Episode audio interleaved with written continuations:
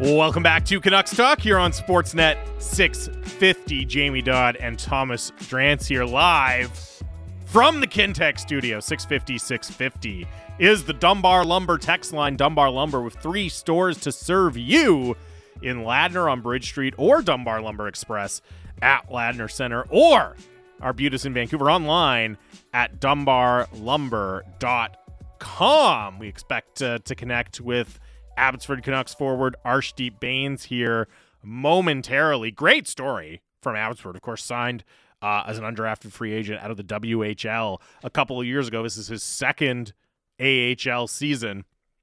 32 points in 31 games, and that will send him uh, to the All Star game to represent the Abbotsford Canucks. So excited to chat with Arshdeep Bains here momentarily uh, when he when we are able to get him on the line and find out a little bit more about his season. As mentioned, 650 650 is the Dunbar Lumber text line.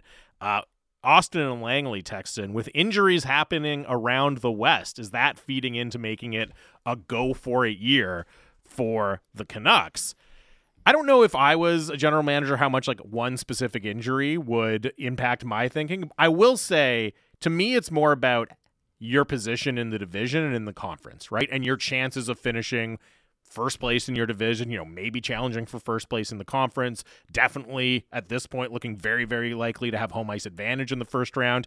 All of those things are impacted by other teams losing players, but it's not the injuries per se, it's your position relative to the rest of your conference. For sure. And, you know, I was thinking about it with the Miami Dolphins yesterday. I was watching that game um, no, I guess not yesterday, but after covering the Canucks in Buffalo, I was I was watching some of the Miami Dolphins lose in the cold to the Kansas City Chiefs, right? And it's like if you win your Week 18 game against Buffalo, you're you're dusting off the Steelers like mm-hmm. like in a in lopsided fashion in Miami yep. in warm weather, right? And everyone's partying, uh-huh. and then you go into the offseason like, what's the story around Tua Tagovailoa? Uh, I, my goodness, I should have just said Tua. yeah, um, I don't um, even know why you attempted the second part. It's like we know who you're talking I'm about. a hockey guy. Yeah. Um. Anyway, the uh, you know that that regular season loss probably cost them fifty million dollars. Mm-hmm. Honestly, it probably does because now you go into the offseason with questions about whether or not you can win with them in the playoffs. Yeah, you have blah, a bad blah. performance and you know in tough weather in KC, et cetera, et cetera. And and the stakes, especially in the Pacific, where I think you have four of the six or seven best teams in the league. Honestly, wow,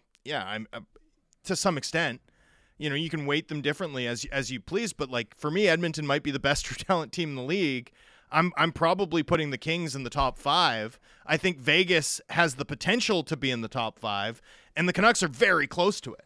So you know I I, I mean being having home ice which you're now likely to have yeah. right? Strongly likely to have yeah. And potentially ducking one of Edmonton, LA, or Vegas. How about LA, by the way? Like, LA is a perfect example. They've bumped into McDavid two years consecutively in the playoffs. Mm-hmm. And with the way things have shaken out now, especially with the Vegas now having their injuries pile up, it's like. They could easily get it again. oh, man. That's a tough one. It's brutal. Yeah, and I mean, really, I think at this point, you know, not that the division is locked up or sewn up by any means. Of course not. There's still, you know, almost 40 games left here. There's a it could be a lot of twists and turns to the season, but I think you're also really focused on the conference race, right? Because there's seven teams in the Western Conference that, you know, look, LA and Vegas are going through their struggles right now, but it's also very easy to imagine a scenario where we get to April and that they look very formidable, right? So you throw them in with the Canucks, the Oilers, the Jets, the Avs, and the Stars. That's seven pretty good looking playoff teams in the Western Conference. That eighth one, they're going to be feel a little bit different, right? So if you can finish first in the conference, that goes a long way to securing uh, a favorable matchup in the first round. 650 650 is the Dunbar Lumber text line.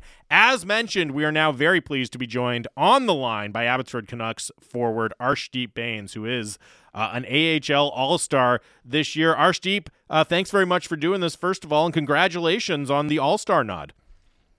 Yeah, thank you so much. Thanks for having me on the call as well. Yeah, no, it's our pleasure. We're really excited to chat with you. And, you know, I know when you go into the season, probably all star, not all star selection isn't uh, necessarily what you're focusing on. You're focusing on your team goals and, and, and, you know, just improving your game. But how did it feel to get that recognition in your second AHL season? Yeah, it's pretty special. Kind of like you said, uh, you know, you don't really uh, kind of have that goal going into the season. You kind of want to, you know, focus on trying to make uh, obviously like, like the Vancouver Canucks. But it's it's a privilege, and I uh, I'm grateful that I got the opportunity. What has felt different for you? You know, last year was your first uh, season in the AHL, your first season as a pro hockey player after signing out of the WHL. And, you know, you had a, a, productive first season in the AHL. Obviously, it's taken a step forward this year. Did it just feel different, right, kind of from the start, from training camp for you coming in this time? Yeah, for sure. I think, uh, like you said, I took some uh, took some big steps last year and got got uh, a lot better throughout that season. I think coming into this season, there's you know it was kind of clear to see what I needed to work on. I think that's something you don't learn know in the first year was when you you kind of don't see how you're gonna play in pro hockey. So I think I was able to kind of see what I need to work on, and training with the Canucks in the off season was was a huge bonus. And then coming into to training camp, being able to play with uh, some really good NHLers and uh, just learning a lot from being with the team and playing a couple exhibition games. I think it was just a good recipe to have a good start to the season.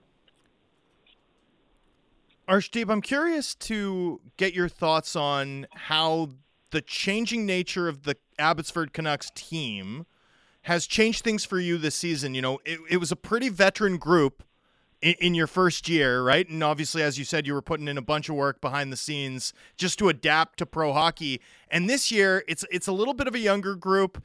Uh, you're a little bit more experienced. Has that challenged you to step up and you know have a larger voice in terms of the leadership side of things, or or just changed opportunities for you this season?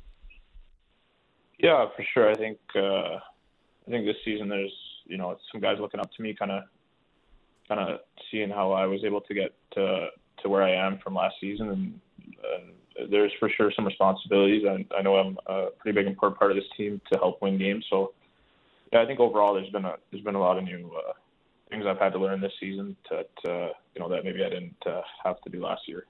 And and has being empowered in that way helped elevate your game?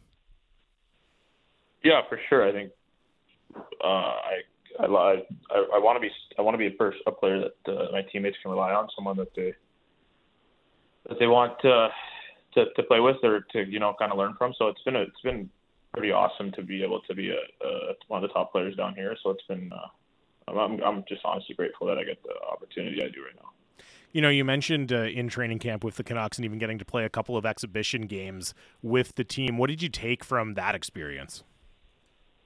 Yeah, that was that was that was awesome. I know my first year I just was able to play maybe one or two, and this last year or this this past uh, training camp I was I think I was in four, so it was it was pretty nice to kind of see how everything works. Seeing I was getting some pretty good ice time as well, and playing with some good players, like I said, and it was awesome just to learn how, how what it takes to kind of be at the at that level, and just you know just seeing how hard they work and the pace they play at. So it was it was a really good learning experience, and uh, grateful that I got to do that. What was the message from you know the coaching staff, Canucks management at, at the end of training camp when you were going back down to Abbotsford? What what kind of uh, you know w- what did they want you to focus on and, and, take away from that experience? Yeah, they, they, they were really happy. They they kind of tested me and gave me some opportunity, and I think they were happy with what they saw, and they kind of just left me with the message that I can have a, a really strong season down in Abbotsford and play a lot of minutes and just be a big big uh, attribute for uh, for this team here, and that they want me to you know kind of just keep developing and keep getting better, and that's uh, that's obviously what I'm trying to do, and, and uh, it's been good so far. Arshdeep, you find yourself in the AHL in a in a thick of a playoff race, and I'm sure that's where your attention has been as, as opposed to you know being an all star. Obviously, in addition to your uh, development, what what what's been key in this young team, sort of hanging around to this point, and and where what are your team goals? Like, what are you looking to do over the balance of this season down in Abbey? Yeah, I think uh, we have a really good team here. I think we've been uh, really trying to find our identity uh, recently. I think we've been struggling a little bit, but uh, I think that happens to almost every team throughout a season. I think we have some big goals that we want to kind of achieve. I think we could be a top team in our in our conference in our division, so I think we can. We have that goal that we're trying to chase and trying to make sure that uh, we're uh, trying to sharpen up everything and making sure we're going to be in a good spot for playoffs and have a good run. I think we have big goals and it's going to be competitive. There's a lot of the teams are all kind of within a couple points of each other, so it's, it's good competition, and I think it just helps develop everybody. You've been in a lot of ways uh, essential in terms of what this team has accomplished on the power play to this point. Um, I'm always curious, especially with you know players in the American League, where your power play performance in your second year pro is is I've heard a lot of people praise it, uh, not just people watching the games, but but people within the industry, and yet you know I'm sure I'm sure you're focused more on making it to the NHL where the role might be a little bit different. How do you sort of balance uh, that aspect of uh, of winning a job as you go through your development process? Yeah, for sure. I think the there's a lot of guys that are playing down here that mm-hmm. are competing with each other and against each other at the same time. It's a good friendly battle, and it's what helps push us to be better. And and that's what why we can. That's why we're playing so well uh, uh, at times down here. Is that uh, we have a lot of good players, a lot of good young players, and I think there's competition, but that's kind of what helps develop each other, and it's it's a good recipe. And I I really uh, look up to most of the guys down here that, or basically all the guys that uh, you know all their stories and how they're competing, whether they're young or older, and I think we're gonna have a lot of guys that can play pro hockey if we all uh, keep uh, keep doing heading down the path we are with uh, with our coach JC and everyone helping us. You know, as you mentioned, lots of young guys trying to get those NHL call ups, get those NHL games in. When you see the NHL team having the type of season they are and winning as many games as they are, I mean, what kind of reaction do you have to that? Like, what what's the reaction from you and from the guys, the rest of the guys on the Abbotsford Canucks, to what the big team is doing? Yeah, it's pretty pretty inspirational, honestly. I think last year they could almost uh, it was complete opposite at the start of the year. So it's nice to see that they you can kind of do a full 180 there, and they're killing it. And I think you you as prospects you want to be a part of a, a winning organization and an organization that can uh, compete for the Stanley Cup. And so if and it's been nice to see from down here. It's that all these players, and if you want to get called up and you're going to get called up to a good hockey team, I think that's mm. even better. So it's it's pretty nice to see them playing well. Archie, we really appreciate the time. Congratulations again on the All Star selection. Enjoy the experience at the All Star game and have a great rest of the season. And uh, all the best. Hopefully, we can chat again. Yeah, that sounds good. Thank you so much. That is Arshdeep Bains, uh, Abbotsford Canucks forward. Again, 32 points in 31 games for the Abbey Canucks this year. Leads the team in scoring and is representing them at the All Star game, and you know touched on it a little bit there as uh, as you mentioned. Look, he's killing it on the power play. If he comes up to the NHL, that's probably not going to be his role. But you know, he talked about the the friendly competition that exists mm. between so many of this kind of crop of young players and young forwards in particular at the AHL level, right? With him, you know, Linus Karlsson we've seen come up this year. Obviously, Vasily Podkolzin is playing down there. You know, Aatu Räty uh, is playing down there. And it's an interesting situation, and I think you know I would still if you had asked me middle of training camp, end of training camp, I would say we're definitely going to see Arshdeep Bains in the NHL at some point this year, right? Because we saw the kind of opportunity he got at training camp from the coaching staff. You know, he starts to produce right away in the AHL. It is so competitive though, and I think that's a very very good thing. And I think the other thing is you know, he he touched on it at the end there. What it, what it's like being in the minors now when the NHL team is having so much success. I think it's got to just increase the competition for these guys and the hunger for them to come up and make it and be a part of something successful at the NHL level. No question. And and you know, I, I think you're seeing a radically different approach. I mean, it can take a cycle or two for a new management group's philosophy to filter through, right? And there's some things that this organization's doing down in the American League that are consistent with what we saw under Jim Benning, in part because the general manager of the team, Ryan Johnson, Right. is a holdover. Um, you know, the the the double A system, like that the club is built with Tristen Nielsen and Chase Wouters and you know, uh, really targeting like high scoring WHLers to be AHL only guys and then maybe transition into the having two way NHL contracts as Tristen Nielsen did. Um, you know, Ar- Arshdeep Bains earned an ELC, but he was very much in that mold Yeah. right? Of like top scorer in the WHL, undrafted free agent signing for the organization. So you're you're seeing some continuity in, in terms of some of that stuff. But one real real dramatic change, and I think this is a, a business change as well as a hockey ph- philosophy change, is when this team first came right to the Valley.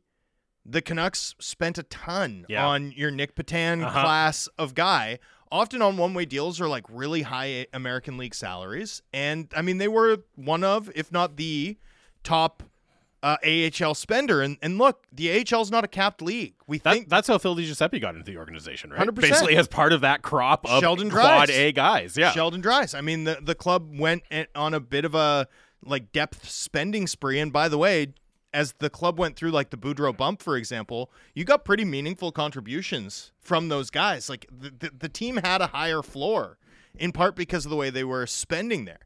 Um, now, now, I think you're seeing a team that's trying to get younger and, and probably a little more like sustainable from a business perspective as well, right? A Right. little more cost efficient in, in terms of the bets being placed there, but also doing it with more of a development focus. And, you know, as a result, I do think this team in the first half of the season like isn't as formidable as the team a year ago was. Because you you know, you just have less resources down there. You're not buying as many wins. But what you're seeing from guys like Bains, right, is is sort of the positive aspect of that. Right? There there's fewer older veteran players, so this second year player like Bains who's put in the work, who's become sort of um you know, e- empowered by the organization to the point that he spoke at Dev Camp, Mm. right? Uh really the straw that stirs the drink for this Abbotsford Canucks power play. I mean, you're seeing a younger guy become effectively like an organizational leader, even as he's trying to put himself in in position to jockey for a call up spot at some point this season. You know that that it's a really interesting dynamic, uh, probably a bit of a of, of a challenging one, and I don't mean challenging in terms of the negative side. Like, um, yeah, maybe it's not the easiest circumstance, but there are positives that come from it, and we embrace it. Sort of standpoint for Jeremy Colliton, who's also in charge with sort of being the day to day metronome and and developing these players, and by all accounts, both throughout the industry but also internally, uh, is doing a bang up job. So you know to see a player like Bains, who's also a local kid, Yeah. un- undrafted free agent. Um, you know, consistent with some of this organization's operating philosophy of, of targeting high scorers, high WHL scorers in particular, to, to flesh out the depth in Abbotsford and, and to have him make the AHL All Star team and be point per game plus in his second American League season. I mean, it, it a complete good news story through and through. And congratulations to him. It is interesting, you know, as you mentioned, you look at the Abbotsford roster, and there's a few contributors who were kind of in their late 20s or their 30s, right? Your Sheldon Dries, Christian Wolanin, John Stevens, Matt Irwin. Outside of that, it's almost exclusively guys, you know, 22, 23, maybe 24, right? But just a ton of guys in that where you're still young for the AHL. Uh, and Archie Bains, of course, is one of those. But even you know, Aatu Räty is still really young, right? Like he didn't turn 21 in, until a month or so into the season. So you do have a really significant youth movement, and you know, of course, one of the calling cards for the Pittsburgh organization, right, was they gave their guys time to season, time to develop at the AHL level, and we've seen already. Jim Rutherford and Patrik Allvin, you know, send Nils Hoglander down last year, right? Send Vasily Podkolzin down this year, kind of try mm-hmm. to say almost retrofit some of that onto their careers that they didn't get at the start of their career. And I'm curious to see, you know, how long it is. Like even a guy like Aatu Räty, right, comes over as the prospect centerpiece of the Bo Horvat trade, and you know, of course, he had been playing in the NHL uh, for the Islanders, gets NHL games for the Canucks even after the trade. But from that point, really, you know, there's never been a moment where it's been like, oh, is Aatu Räty going to figure in the NHL lineup? And I don't say that as a criticism. I say that because they've made it very clear that, okay, he's going to go down to the AHL and he's going to learn and he's going to develop and we're going to be very very patient with it. You know vasily podkolzin who's obviously played a lot of games at the nhl level right? Like rick Dhaliwal always tells us hey they're going to be very very patient. There's no rush whatsoever to bring him up. And you know inherently when you start the process of being patient there might be a little dry spell before you're calling those guys up right? Before the pipeline starts to starts to really fill up. And i'm curious when we start to see like, do we see Vasily Podkolzin the, this year, right? Do we see Arshdeep Bains this year? Are there guys down there that they think can contribute to this team playing as well as it is right now? Yeah, and you know, I, I think too, you want to see those guys force like it's one thing to open the door, mm. right? And it's another thing to kick it down, Mhm. right? Like at the end of the day, this isn't you know Dracula knocking on your door like, "Oh, please come in." You know, like they, these guys can kick the door down, and that's what you want to see. You want to see the, you know, battering rams. You want to see them, what? Are you losing it at the vampire thing? Yeah, I am. Yeah. Why? that that. Unlike Dracula, these guys don't have to be invited in, is what you're saying. Yeah, I get it. I get it. they can crash the Yes, party. Yeah. And that's in fact how you have to do it, Mhm. right? That's what you want to see. That's ideal. That they force you to make some decisions you didn't think you were going to have to make, right? Like, oh man, no, we have to put this guy on He the has NHL to roster. be in. Yeah. Um, you know, and so and look, I think Vasily Podkolzin's had a nice run, right? Like I think he's played played well. Uh, Aatu Räty's been solid. Mhm. He's still so young, right? Like he's still. Did he just turn twenty? He's 20. He turned 21 in November. Right. So- he just turned 21. So I mean, this is like the first year that he's actually AHL eligible for in in the context of if he'd been drafted out of major junior. So, you know, I, I don't think you're concerned that he's not at that like 0.75, 0.8 points per game that you want a, a guy to be if they've got top nine potential. Just because he's played the vast majority of that sample at a at a at, at like Klimovich style age, but I do think eventually you want some guys Oh yeah. who aren't just developing and having good seasons, but guys who are, you know, that guy's the best player in the American League and he needs to come up. Yeah, guys where it's like silly to have them in the AHL. You know what I mean? We're like, oh, this doesn't make sense. He's too good for that league. Yeah, and and and eventually too, I think you also are hoping to get a layer of guys like you know, Ma- may, might be an example of it. That Carter Verhaeghe tier Mm. of guy you signed to be American League depth, and then they show you something, and then you keep you know they keep showing you something, and eventually. They keep developing. They keep hitting. and eventually they're a big deal. You know that that's the other sort of secondary tier, uh, which is why I've always admired like the way that the clubs fleshed out their AHL only contracts and created this sort of double A version uh, of of a classic NHL development path.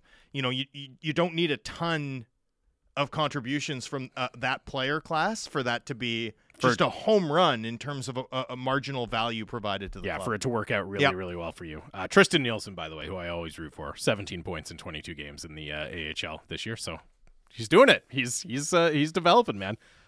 Yeah, he's uh his points per game is solid and uh and his amount of people pissed off per game is even higher. Outrageous. even even even higher than that. 650 650 is the Dunbar Lumber tax line. Thank you again to Archie Bains for joining us and talking a little.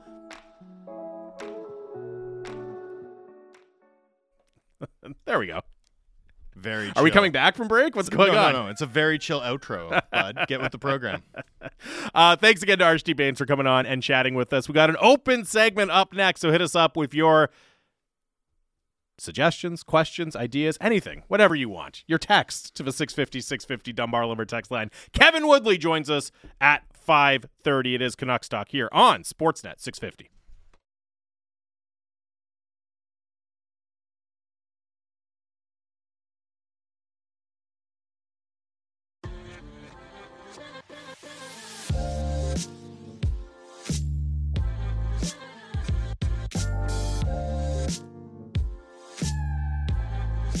Think that you're wild?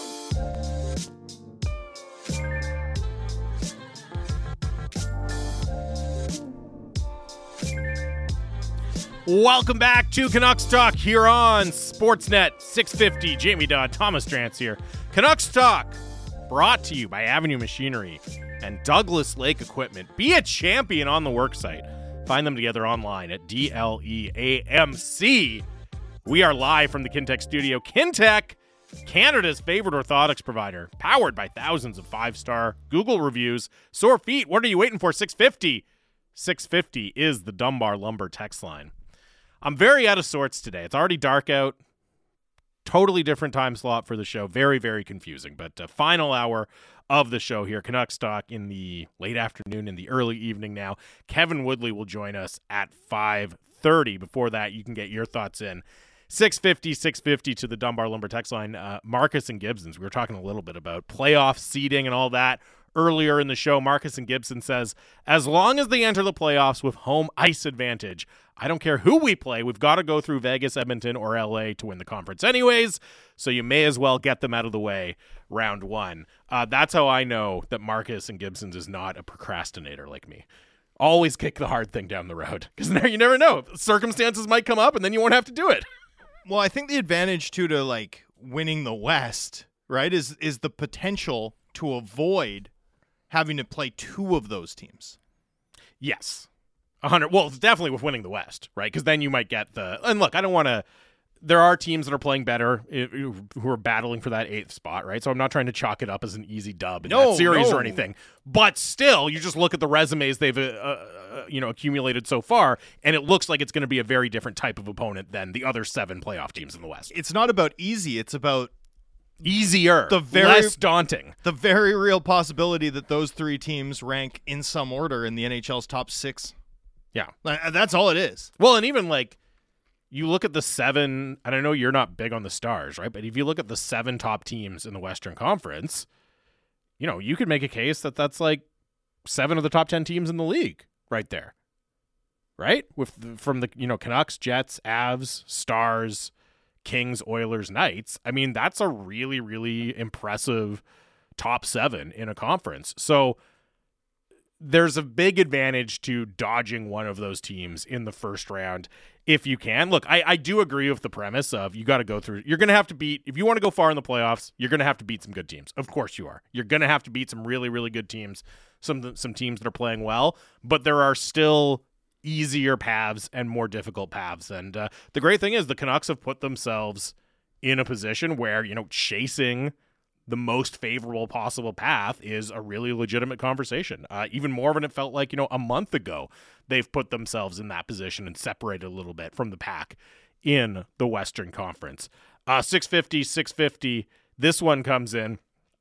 Who can play with Puce uh, and Kuzmenko? I just don't think Mikheyev is the right fit. He also says, by the way, Kuzmenko has had some close scoring chances. They will start going in. You're right about that. He has had some scoring chances. It's not as if they've been generating nothing when they're out there together uh, as a trio. I do also see where he's coming from, though, and I, I, I do think that Kuzmenko's struggles, right, and so much of the attention on Kuzmenko has drawn attention away from Ilya Mikheyev, and it's still just not really a clean fit, I don't think, for Ilya Mikheyev in the top six. Now, you know, if you're talking about a candidate to come up the lineup and go into the top six, like it's still probably Nils Hoglander, and he has his obviously questions about, you know, what does the coach trust him? Is he going to play the right way? All of those things. But uh, th- this is going to be the most fascinating thing to watch for me in these next five home games is does the lotto line stay together and is there any juggling elsewhere in the lineup, or does Tocchet and the coaching staff look at these games as,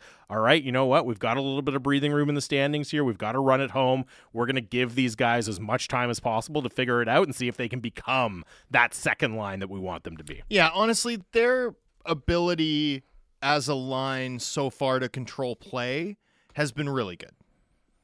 Really good. I mean, they've it's done a real, good. It's been really good. They've done a really good job, in my opinion, in terms of as a line generating scoring chances and not surrendering much. I mean, Andrei Kuzmenko's four goals for, two goals against since they loaded up the top line. That, what more? I mean, mm-hmm. what more can you ask for uh, from your second line overall? Now, yeah. that's the thing. It's not like it's a pressing problem. You know what I mean? Where no. oh man, we can't put these guys out there. Yeah, no. Now, now, you know, in terms of him generating a ton of shots, like he had six shots in the first game that they did it against the Devils, mm-hmm.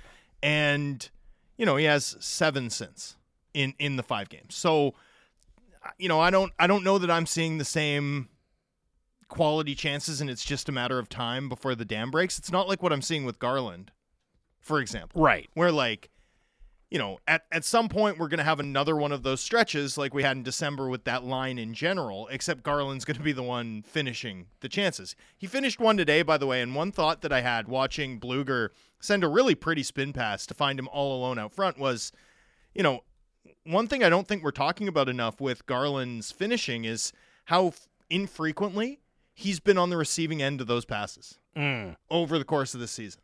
Like, I, I just don't think there's been a ton of like layup, you know, guy guy pulls off outrageous spinning pass to that's you. that's the one. 'cause that's what he does. Yeah, that's what he's doing. Yeah, and I mean, look, Garland has three goals in his last ten games, right? So at that point, for Yeah, me, it's it's to me the Garland finishing story. Sure, easily. but the Garland finishing story is kind of over because like three goals in ten games. I mean, what else do you expect from him? You know Well, what I mean? But he, but what he has five now. We're just over. Like he's on pace for Sure, ten goals. sure, If we get to eighty two, if we get to game eighty two and he has ten goals, it's still going to be a story. It shouldn't be like it shouldn't. It it has zero impact on his actual value to this team. He's carrying, in my opinion, like driving for a bottom six line that's racking up a massive goal differential in the black. Like that line has outscored. Has Yeah. genuinely outscored their uh, uh, uh, the opposition at like a two to one rate. I mean, they're outrageously good. They're truly one of the best forward lines in the sport this season. So, you know, I'm not I'm not saying this as a thing I'm being critical of so much as don't ignore that there are going to be people saying, "Oh, five million for ten goals." If if he doesn't finish at a higher rate over, It just stretch. feels like okay. That's so gonna be a thing. He scored in the he scored in the first game of the season, of course, first goal of the season. Then he went one goal in his next thirty-two games, Right. and that's when you really started to get the. You know, the oh, his, his stick is too short. He can't shoot the puck, right? And like even through that You're stretch, still getting that. through that stretch, his line was was controlling play. First, the whole line was snake bit, right? Then they started to score, but it was mostly Joshua and Blueger. And then, yeah, like three goals in ten games, and the line is still doing well. Joshua's producing, Blueger's producing. I- to me, this is a story in the past, or it should be a story in the past. The concerns about Garland's finishing. Look, I'll say this: I don't think he's ever going to be a sniper. He's never going to be like, a, oh wow, that guy's an elite finisher. That's not his game. That's fine for a guy who's having success on the third line. It doesn't have to be his game. Well, he's never going to be a super efficient goal scorer, I don't think, but he's also not like a shooting percentage outlier over the balance of his career. in the bad way, yeah. You know, yeah, no, he's like a middle of the pack, slightly below average true talent finisher who makes up for that with volume, playmaking ability.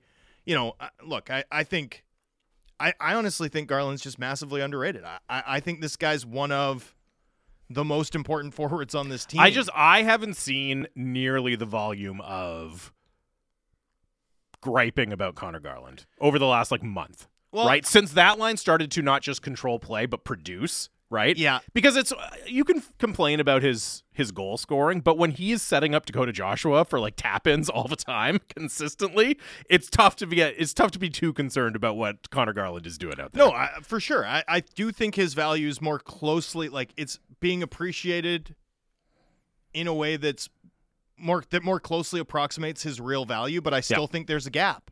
I, st- I think there's more a, a feeling that like that third line is good, and Right. I, and I don't know that he's getting enough credit for how much he's driving that. If that makes sense. That's fair. I mean, I did think that Teddy Blueger pass was uh, Sick.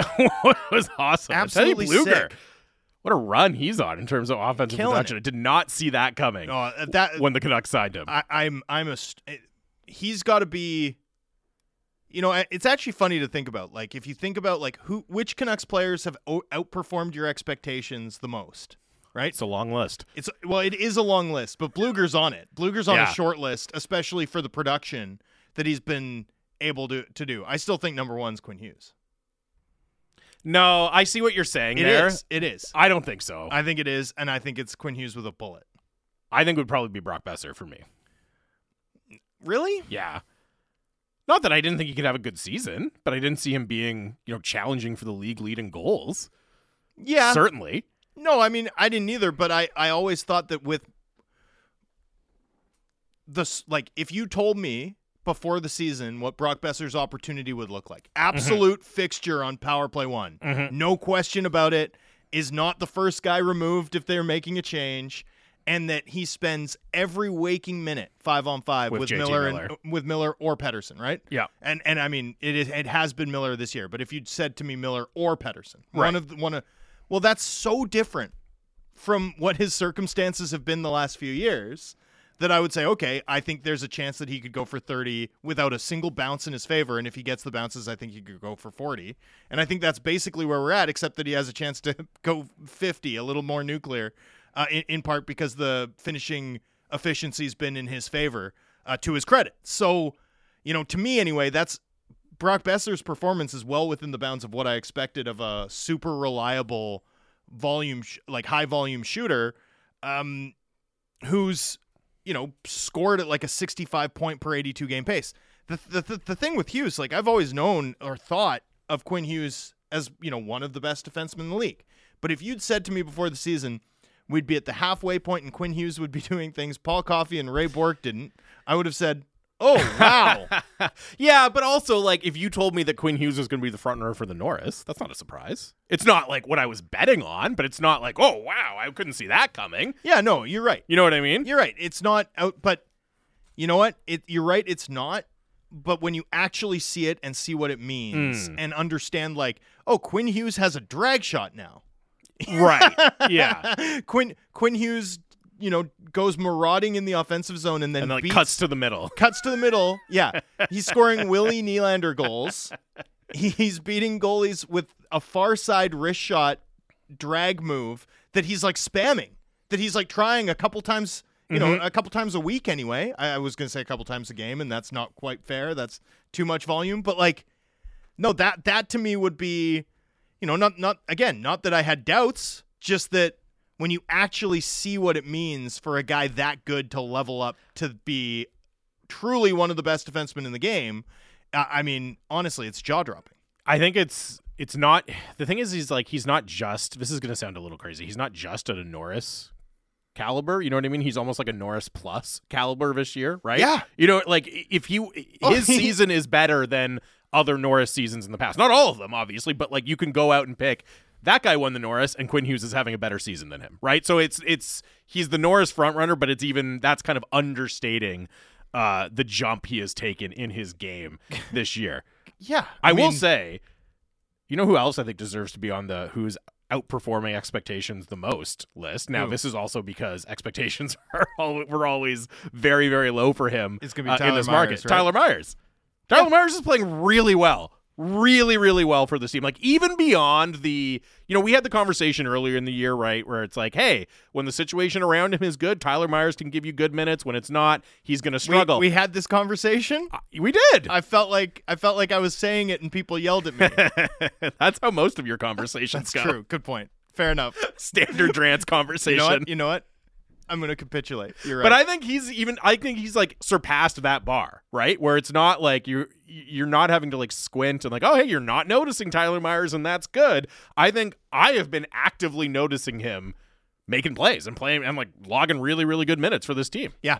Well, and I, uh, structured environment matters. His his overall ice time is down just a tick, and I think that matters too, right? I mean, Myers as top pair defenseman, and that like very seriously, go look at his average ice time. He's been a two or a three his entire time um, in the Canucks organization at five on five, right? Like wherever he took line rushes, he was playing in leverage. He was playing a ton of minutes, and you know, I, I think when a guy when a guy hits, you know, 32, 33, 34, managing their minutes, you know, cuz cuz even in past seasons we'd see Myers play months at a time of really good hockey. But we'd also see, you know, the the the chaos stuff a little more frequently, a lot more frequently than we have of late. He uh, here's what's surprising to me about Myers though. It's it's that you know, if you told me Myers is going to be, you know, fifth on this team in average ice time per game at 5 on 5 and and the market will think that he's, you know, it, the environment will be more structured and the conversation around him will be, boy, Myers is playing really good hockey. Zero percent surprised. If you told me Myers was going to be on pace to have his highest scoring Yes. season since his Calder winning rookie year, that uh, that would have surprised me. But that's what he's doing. That's what he's doing. Uh, rock solid durability from Myers in his Canucks tenure as well. I, I counted it. I Oh. think six games in four and a half seasons right now that he's missed. And and it's hard one.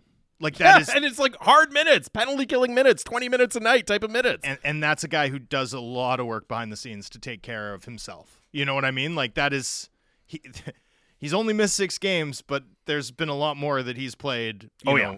hurt. And so yeah, no, the, a credit to him. Uh, this text comes in from Tim in Vancouver on Conor Garland, you know, talking about the discourse surrounding Conor Garland. He says it's not just the 10 goals and 5 million, it's the cost of acquisition and how terrible the trade was, how crippling it was for the team. He says most underrated part of the deal is that it prevented the team from being able to sign PD long term. On top of all of this, look, Oh, it was a, it was a bad trade. I don't think anyone's going to come on here and relitigate the OEL Conor Garland trade. But that doesn't mean he's playing poorly for the team. Like you can be frustrated, but direct your frustrations at Jim Benning, as I know many of you have, and will continue to do so. It's not Conor Garland's fault that they made the trade. He's it's not Conor Garland's fault that they offered him 4.9 million on a deal. Like all he's done is played well for this team and especially under Rick Tocchet. So I get that, but you have to be able to separate the means of acquisition. Like we talk about this all the time in the salary cap world, right? There's the contract and then there's the player and contract matters a lot in a salary cap, but you do have to be able to separate it as well. But especially like the trade that brought the guy here, yeah, it has even less to do with him and what he's doing on the ice. Yeah, I mean, at some point you have to be able to separate. You have to be able to separate a deal into its component parts a little bit. You know what I mean? The Mm. fact is, is that that trade wasn't a bad trade because of the Garland piece. No, far and away the best piece of the trade from the Canucks perspective. You know, the the issue the issue was the desperation and the and the and the sort of cap management side of it, right? That that's what hurt. Um, you know, not not as fatally as I thought, frankly, going into last offseason, but but certainly hurt and comes with a cost uh, uh, and a cost that's going to be felt too, you know, in the years ahead. A cost we're not necessarily free of. No, certainly not. Not even close, right? Mhm. It's going to escalate, in fact, uh, in the coming years. Speaking of cap space, uh, this text comes in 650, 650. Mikheyev and Kuzmenko take up 10 million in cap space. If we free up this space, uh, can a legit play driving winger be considered to add? Well, that is, you know, that's a big part of the discussion about trades and going for it and taking a big swing. You know, Jim Rutherford being aggressive is there's basically one of two things that would have to happen to make an actual big swing possible. One is a player gets injured, a player with a significant salary gets injured and goes on LTIR, right? And you open up the space that way, which obviously you don't want to happen. The other one is you trade a player making a pretty significant salary to clear their cap space. And you just look at, you know, I haven't seen Ilya Mikheyev brought up in that way too much. And I still think, you know, his defensive acumen, his two way ability makes him a more likely fit to stick around with the team. But it's hard not to look at how he's been used this year, the healthy scratches, and the cap number, and think if this team does want to upgrade, Kuzmenko almost has to be the guy going out, right? Like uh, at the beginning of the year, you would have said Conor Garland. Or- but now that's clearly hurting the team if Or- you trade Conor Garland. Or Anthony Beauvillier, right? right. And they've done You know, that once. Yeah. They've, they've already done that. And they did it already. yeah. Um, before we go to break, we we got to talk Quinn Hughes center, right? we just have to acknowledge it on the show and talk about it briefly. Yeah. So Bruce, if for people who didn't see this somehow, if you're not on social media, Bruce Boudreau on NHL Network, of course, former Canucks head coach, uh, dropped that at some point during her, his tenure with the Canucks, somebody in the organization suggested that he try Quinn Hughes at center instead of on the blue line. Okay, so obviously it's it's a lot. It's a lot to take in. I just want to note it as like a symptom of misalignment, right? When Mm. when you have a breakdown in trust, it's hard to have like a free exchange of ideas without that free exchange of ideas maybe being I don't I don't even want to say misinterpreted. It's just like what I say to you, Jamie, like, "Hey Jamie, don't start the show with what's up." Yeah. And then I do. But you do, and then it becomes a bit, and now I like it because we trust each other. You know what I'm Uh-huh. saying? There's like a there's a, a level of alignment in Yep. terms of how we do our broadcast, and I, I hope for everyone listening in terms of how they work with their coworkers. But when there's like a lot of disagreement over player usage, right? And and with Quinn Hughes in particular, like we saw him tried on the right side, for example, to open training camp, right? You'll remember I reported early in the summer that the club was considering doing it. Bruce gave it a look, but he never did it in a game that counted. You know what I mean? So it's like we know that there were discussions and even potentially disagreements Mhm. about whether Quinn Hughes should play the left side or be tried out on the right side to help the club address a critical deficit in in right-handed defense talent. We also know because management said it explicitly, but but also because of various reporting I've been able to do, that there was a disagreement over how often a guy should play following a mistake, accountability, right? And so when you get to a point where, you know, hey, like, why did you play Quinn Hughes after after this giveaway? Well, how how how much do you want me to play ex defender that, no one wants to see play Yeah. from two years ago on the roster, right? Like, well, how many minutes do you want Kyle Burroughs to play, right? Like, Yeah. no, n- n- Kyle Burroughs awesome. I, I didn't mean to, um, I didn't mean for him to get to take a bullet for no reason, but you know what I'm saying, right? Like, the point being that when you're in an environment where everything you do is second guessed, right? Uh, uh, an idea of like, hey, should we try this? Can can often feel like a lot more than that. Right. And can- that, that's my read on what I suspect happened. you it can feel like more of a directive than a hey we're sitting around spitballing ideas here you know what i mean That, yeah. that that's how I interpret the the latest frou-frou. Um, also, you know, it, it's one thing to suggest a guy should play center when they're one of the best defensemen in the league. Um, it's another when you do it, and also there's a template for what it might look like if they played center, right? Because their brother's one of the best in the league to do it. You know, it is kind of funny because my uh, you know my initial reaction is like that's hilarious who would ever do that and then you kind of do the like huh, that would be kind of interesting you know what i mean i bet he could do it i bet he'd be good at it T- two great texts. That new drag shot would have helped Hughes as a center. Yep. Good good Yes, call. Good yeah. call. And two, I'm 100% sure that person was OEL. well played. Well it's played. like I gotta get, I gotta be first, you know, power play quarterback. you gotta, you gotta move this guy to center. Sorry, it is so funny too because you think of the timing, and of course, Bo Horvat was still, uh, was still on the roster, right? So you're, you're already running like the three headed monster down the middle of Pettersson, Miller, and Bo Horvat all playing center. It's like, hey, why not? Let's move, let's move another guy from the blue line from an area of need to the middle to our area of strength. But uh, as you said, it's one of those things where lots of different ideas might get thrown around they don't all make it to light like this one does. Well, and and they're not all interpreted a certain way. Yeah. If you have the basis for trust and alignment, right? It, it's just everything changes when you don't have that baseline trust between management and coach, and it's clear. I mean, we know that this uh, this organization didn't during Boudreau's I do tenure. appreciate the content that we keep getting content from the Boudreaux era of the Canucks. I feel like we're going to. I think a lot. I get the sense that a lot went on behind the scenes that might be of interest to Canucks fans during, during his tenure here, just from what we've heard from him uh, since he's left the organization. Gee golly, do you think? Yeah, I think maybe. I think maybe. Uh, we'll Hot take- take, Jamie. Yeah, that's Hot right. take. We'll take a break. 650 650 is the Dunbar Lumber text line. Kevin Woodley from NHL.com and InGoal Magazine. He joins us next here on Canucks Talk Sportsnet 650.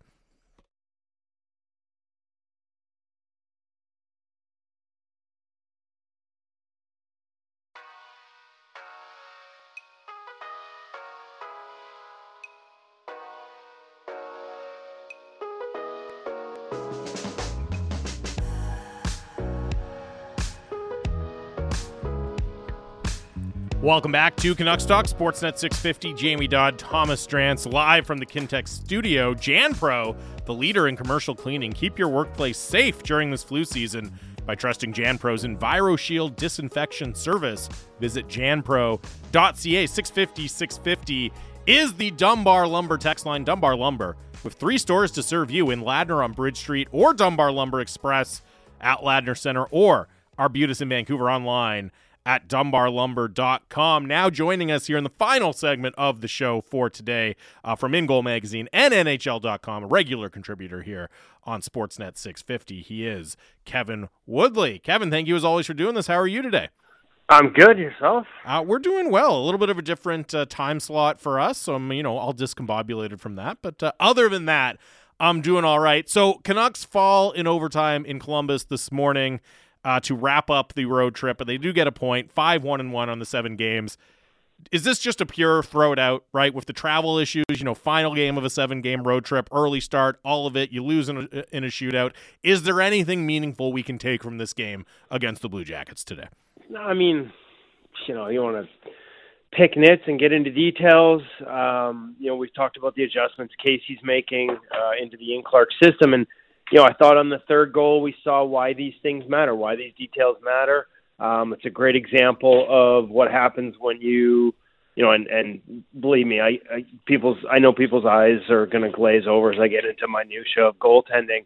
Um, but a lot of the work that gets done and is in and around the post. Like there's a lot of focus on post work and post play and post integration, and that's the difference between um, hitting that post with what we call a toe box integration. So the bottom of the pad is lined up against the post, and the skate, and there's a skate lace that connects the bottom of the pad to the toe of the skate, and that would wrap around the post, and that doesn't go in. Versus what happened there is Casey comes across and he goes skate on post, and that leaves a hole just big enough for a puck to get jammed through. So, you know, like that's not even a criticism. It's just one of those things you notice as a goalie geek and know that they've continued to work on. And, you know, a guy like Thatcher probably hits that 99 out of 100 instead of, you know, 85 out of 100 as Casey gets comfortable with it. So, um, I don't worry too much about the results for all the reasons you talked about. I think, though, even within the success of the road trip, there were elements in their defensive play, and that was again today, even though I don't have those numbers processed in front of me from Clearsight Analytics. But some of the things they're giving up and some of the slippage defensively in terms of, you know, how permissive they're being off the rush, uh, in part because of the turnovers they're starting to to to give up at the other end or at the, at the uh, offensive blue line. Again, not cause for a concern at all but a trend worth at least keeping an eye on as we move forward. Because to me, that's been one of the best parts of their game in the first half of the season.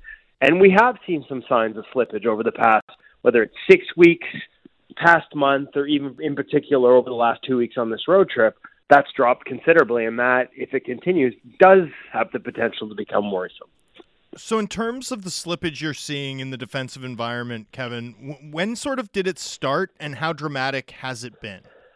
It's been most dramatic over the last couple of weeks, and which you know could bring us to the lotto line. I'm kind of curious because again, when you put together three guys with that much skill and creativity, you know it's funny because when they had their their first night of success, they stressed how it was all about them just sort of, con- and you were there obviously, Thomas, and it was pretty clear they didn't you know weren't overly eager to talk about that line. Um, mm-hmm.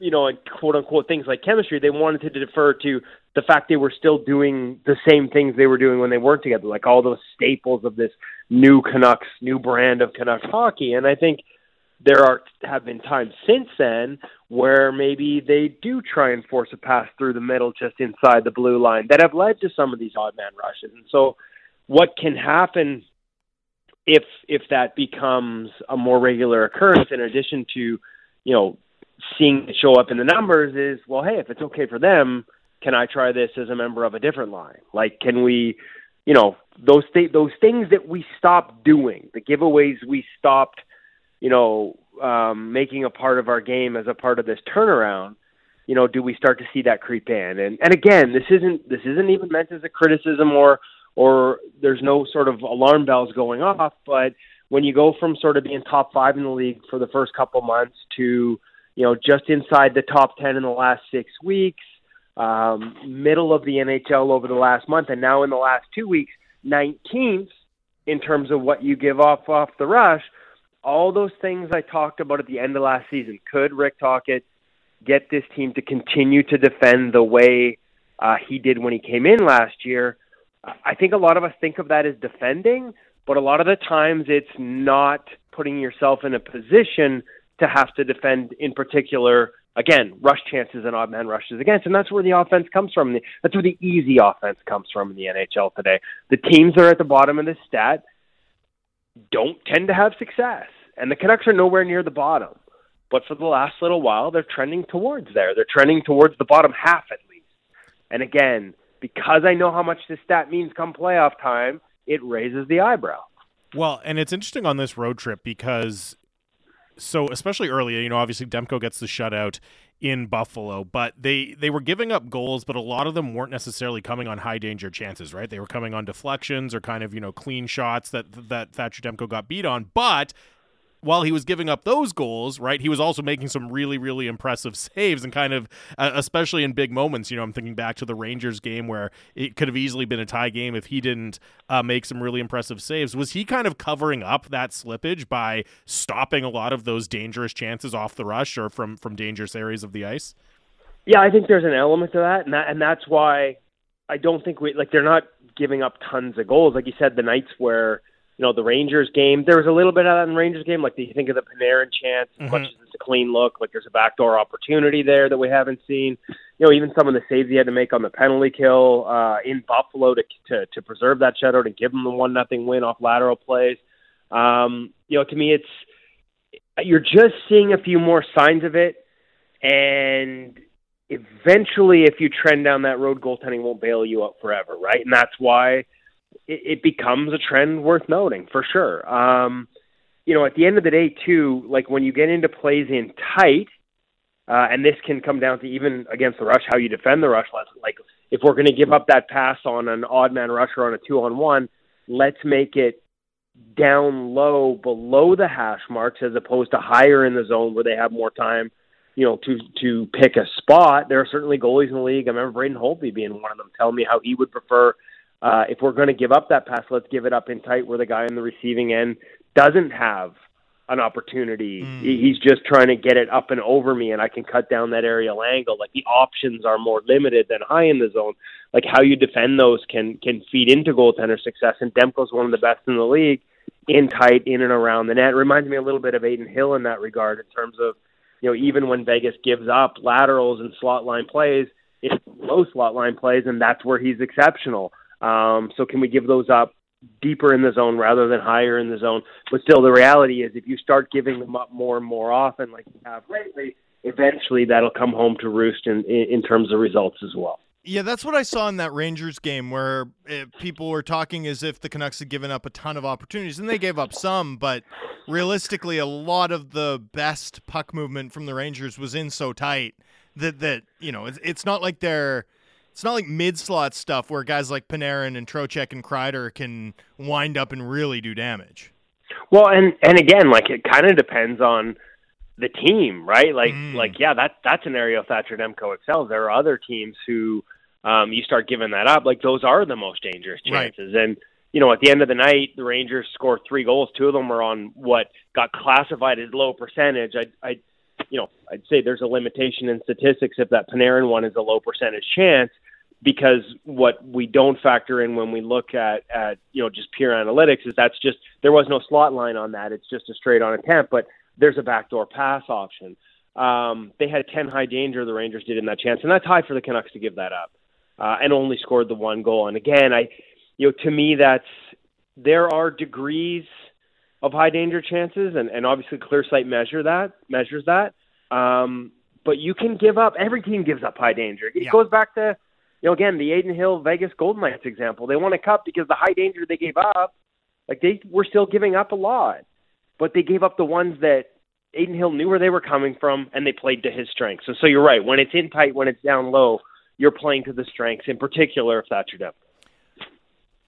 What did you think about Elvis Merzlikin's big celebration and commentary after the Canucks um defeat in Columbus? Uh, shootout defeat, I should note, because it's really a tie in Columbus today. Um, sorry, I'm laughing. At, I'm not laughing at Elvis. I'm laughing at the uh, yeah, no, I know you're. the breakdown of the Yeah, no, uh, I, I'm, of the nature of. I'm sorry. I just I shootout. tie I can't really call losing in a shootout a defeat. You you tied, and then there had to be a winner for entertainment's sake. But you know, in fact, that's a tie. If more of their games were going to a shootout, however, Thomas, I, I guarantee you we'd be having a debate about some of the moves we're seeing in the shootout, some of the weak sauce attempts we're seeing in these shootouts, to be honest. Um, but thankfully, we're not. We don't have to worry about that. This is not the Maple Leafs. They win in regulation most times. um, listen, uh, I understood the emotion. Obviously, there's a spotlight there. He's put some of it on his himself by being upfront, you know, before the game about the need both sides agreeing to a need to move on, and then after it sounds like clarifying that he actually did ask for a trade, hadn't played in a long time, and that's the thing, like sort of lost in all this. Elvis has played really well this season when he's played. On the year as a whole, he's plus 1. Since December 1st, he was plus 2.4, which would put you easily inside the top 15 in the National Hockey League over the last six weeks of the season. Like, that's a good place to be. Um, he's talked about all the work he put into his game. there's a lot of emotion that comes out after a win like that, right? He, he hadn't played in a long time, admitted he felt poor as the game started and got better as it went on and felt better about his games that went on, and then he stops. At the end of the day, like teams are looking at the Vancouver Canucks as the top team in the NHL, and he just beat them. Shootout or not, he stared down, you know, Elias Pettersson and JT Miller and Pius Suter in a shootout and came out on the better end of it, right? So I get the emotion. It's a big part of who he is as a goaltender. Uh, I think there are teams that Elvis Merzlikins would help. I think it's going to be harder because of the volatility of the position, including the way he's played it for the past couple of years and results there, and the contract that he comes with. And I don't think Columbus is going to be willing to eat all, you know, this year and three more um, to move him. So, and that's where I'm not sure he would be aware of the downside of showing that emotion like that. I may not mind it, but I guarantee you, and you know this, Thomas, Mhm. there are teams that want their goaltenders seen, not hurt. And so that, because when you play on emotion, there tends to be ups and downs that come with it. That might be, again, I'm not saying I agree with it at all, but there are teams that will look at that and be like, that's the reason we don't want this guy, even if he can help us stop more pucks and maybe win more games. So that's the downside of it. And I, I know there are teams like that because I've had these conversations. So um, I didn't mind it. I don't know that it helps necessarily uh, for him to show that much emotion as a guy who's looking for a new home because there are teams that just don't want to see that out of the position. They want even keel. We're talking to Kevin Woodley here uh, from InGoal Magazine on Canucks Talk Sportsnet 650. Kevin Woodley, a presentation of White Rock Hyundai. You know, looking at the goalie trade market in general here as we start to inch closer to the trade deadline, it's always a, a bit of a dicey proposition, it feels like, kind of trying to make that splash for a goaltender ahead of the deadline. Do you expect at the same time, you know, there's there's situations where teams have surplus goalies and other teams have a clear need. Do you expect to see a, a fair amount of activity on the goalie trade market this year, Kevin? Yeah, it's a it's it's a tough question. I I don't know. The reality is, and we can go right back to Ryan Miller to St. Louis, which is sort of where where the narrative really took off that it's Yep. just not enough time for you know goalies, even great goalies, to adjust to the requirements of new system, new personnel. You know, and I think that's a little unfair.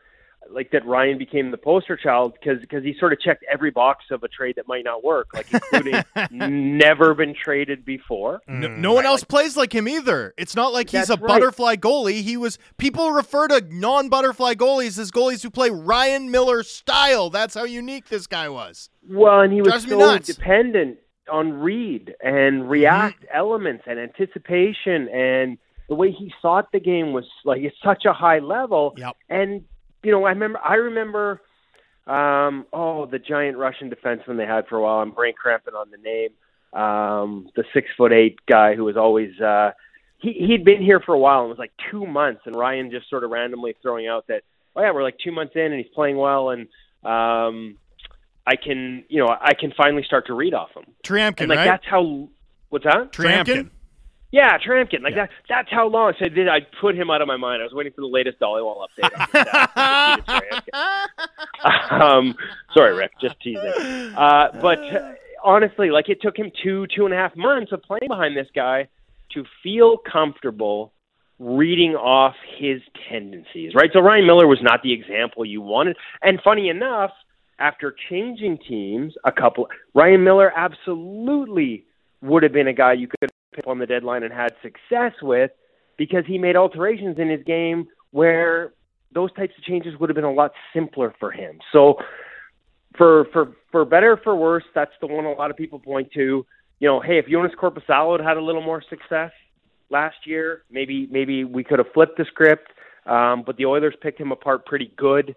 Uh, so maybe we don't see a lot of trades. Like at the end of the day, if you're going to make a trade, I think we'll see depth ones. Like, you know, I've had this discussion, had it earlier again today. I'm on Weekly in Edmonton uh, on a radio show there with Jason Gregor, and you know, it's do we need an upgrade? Like Stuart Skinner's killing Right. it right now because hey, Mm. since the, since the coaching change, they have an environment like they, they are what the Canucks were at the start of the season defensively. They give up nothing.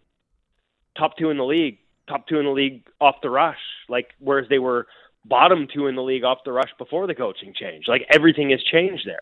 So they're not worried about Stuart Skinner anymore, but do they need an upgraded backup? Right? And, and so a lot of these questions are not just, hey, Calvin Pickard's giving them solid minutes as the backup goaltender, and that's all they need right now. But if Stuart Skinner falters a little bit in the playoffs, is that an is he an option for you? So there are a lot of teams asking a lot of questions. Carolina, how long is Kochetkov out after getting run? Like, is that a serious concussion or something that's only going to take ten days? Um, where is Freddie Andersen? Is there a chance he comes back from the blood clots or not? Because they've got some questions in goal. Uh, you know, they just called up Yaniv Perets from the ECHL, and he got his first minutes in the National tonight in relief of Antti Raanta, who was in, you know, in the minors just a couple of weeks ago. So there's a lot of uncertainty around the league, a lot of volatility, and depending on how a lot of those situations play out, I think that'll be your, your answer as to how many trades there are. Um, to me, the curious one will be how many teams that don't have absolute, like right now, needs dip their toes in the market in the hopes of upgrades and what do those costs look like? Like Elvis Elvis Merzlikins in New Jersey, I'd like to see it. Um, you know, like or, or do they just keep going with Vanecek and Nico Daws and and Akira Schmid if they need him? But God, I hope not. And that's you know these are the questions. I tell you another name that could play into this: Chris Driedger. Mm. Only one start coming off that knee injury two years ago. Damn, did he look good in it? 37 to 38 against Calgary. Now, if you throw him behind a team that's freewheeling and needs an acrobat in that, probably not. But if you throw him behind a team that has really good structure, we saw what he did in Florida. Like that wasn't a fluke. Whether it was repeatable behind a different environment was a question worth asking, and I'm not sure Seattle investigated it enough, or or maybe they thought they could reproduce that environment earlier than they have in in their franchise history. Um, but you saw it in that game. Now that they are playing better defensively, you saw how good he was in that game against Calgary. A lot of questions because he's been out so long, but talking to him and how good his body feels, like Chris Driedger to me is probably going to end up on waivers here as soon as Philipp Grubauer's back. It's an expiring contract.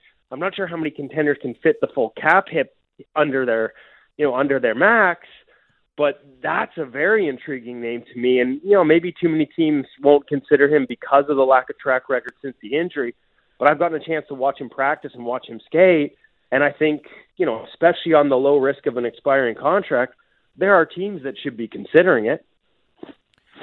Kevin, we only got a minute to 90 seconds, but I want to ask you about Jacob Markstrom, our, our old pal who's destroyed, not, not pal, frenemy for my he was standoffish with the media is my my only joke. He he's obviously a lovely guy, but the performance that he's put together in in Calgary over the last month um, and the fact that his photo was recently tweeted out by Kevin Weeks um, makes me curious to get your thoughts on what we could see, what you'd expect, uh, what it would mean if the Calgary Flames were to, at long last, clear up their logjam in the crease.